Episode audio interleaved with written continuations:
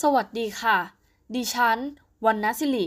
และนี่คือพอดแคสต์รักไทย ที่จะนำเสนอเรื่องราวเกี่ยวกับปัญหาการใช้ภาษาไทยให้กระจ่าง ในวันนี้นะคะเราจะมาต่อจาก EP ที่ 3 ที่ว่าในเรื่องของ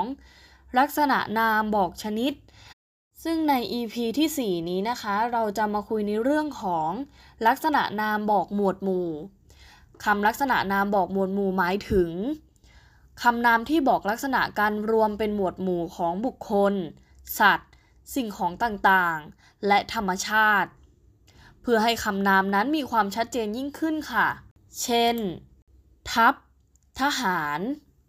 คนทำงานรวมกัน หรือของที่รวมกันไว้ เช่น อิฐ และทราย เราจะใช้คำลักษณะนามว่า กองค่ะ คน สัตว์ สิ่งของที่อยู่รวมกัน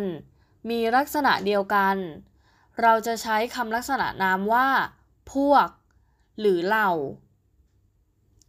ในส่วนของสัตว์ชนิดเดียวกันที่อยู่รวมกันจำนวนมาก ๆ นั้น เราจะใช้คำลักษณะนามว่าฝูงค่ะ ในส่วนของนักบวชศาสนาเดียวกัน ที่แยกออกเป็นพวกพวก เราจะใช้คำลักษณะนามนั้นว่า นิกายค่ะ ในส่วนของคำลักษณะนามที่เราเรียกคนกลุ่มหนึ่งที่กำลังล้อมกัน ไม่ว่าจะเป็นในเรื่องของการเตะตะกร้อ การเล่นดนตรีหรือว่าการ